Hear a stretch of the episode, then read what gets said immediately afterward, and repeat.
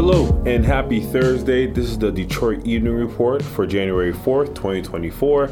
I'm Hernz Laguerre Jr. with news from WDET, Detroit's NPR station. The new website version of the federal financial aid form that college students submit for scholarships, grants, and student loans is working somewhat. The new free application for federal student aid, named FAFSA for short, is being advertised as shorter and simpler than the previous version. However, the website has been having maintenance issues through the first couple of days of availability, causing stress for students who are looking to apply. Adding to the stress is that students and families have a smaller window to complete the form. The form used to be available early October, but this year the revised version was not released until December 30th. In Michigan, the form is a requirement for two key programs such as the Michigan Achievement Scholarship and Michigan Reconnect.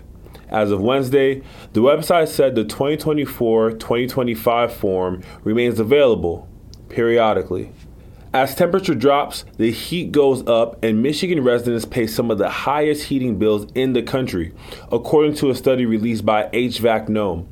They surveyed over 500 cities across the country, and five Michigan cities made the top 30 list. Detroit was one of the five. Part of the reason for the increase in bills is the age of some homes. Older homes don't handle the cold as well due to the infrastructure. Energy efficient appliances could help mitigate the cost. Another recommendation from the study is to get a smart thermostat that you can program to be at a lower temperature, around 68 degrees, when you leave your house. To all University of Michigan fans who want to see them play in a national championship game on Monday but can't make it to the NRG Stadium in Houston where the game is being held, Emagine Theaters has you covered. Emagine Theater in Royal Oak, Novi, Rochester Hills, Canton, Macomb, and Saline will be playing the game on the big screen. Tickets are $20 and are currently on sale. Drink and concession specials will be available for the game. Other theaters like the Michigan Theater, MJR Theaters, Birmingham's Palladium, Woodhaven Quality 10, and Ford Wyoming Drive In are playing the game as well. Check their respective websites for tickets. The Michigan Wolverines play the Washington Huskies in the national championship on Monday, January 8th at 7:30. A popular Sunday brunch buffet is returning to Midtown's historic Whitney restaurant. The buffet has been absent from the menu since 2019, but starting January 14th, the Sunday brunch buffet will be back from 10 a.m. to 2 p.m. every Sunday. There will be traditional breakfast items like scrambled eggs, applewood smoked bacon, and other breakfast staples. Some specialty items include Poached salmon, lemon artichoke chicken, Detroit sausage links, and when do I make my reservation?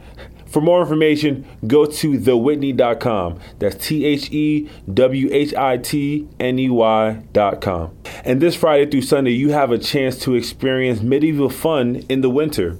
The Fire and Ice Festival will be held at the Robert C. Valade Park January 5th through January 7th. There will be oversized fires, turkey legs, ice carving competitions, and more. There will also be performances for kids by Elsa and the Renaissance Fair performers. For more information on exact times for each date, go to DetroitRiverfront.org forward slash winter at Valade underscore fire and ice. If there is something in your neighborhood you think we should know about, drop us a line at Detroit Evening Report at WDET.org. I'm Hernz Laguerre Jr., and this is WDET News. Make sure you tune in tomorrow for Friday's DER. Take care.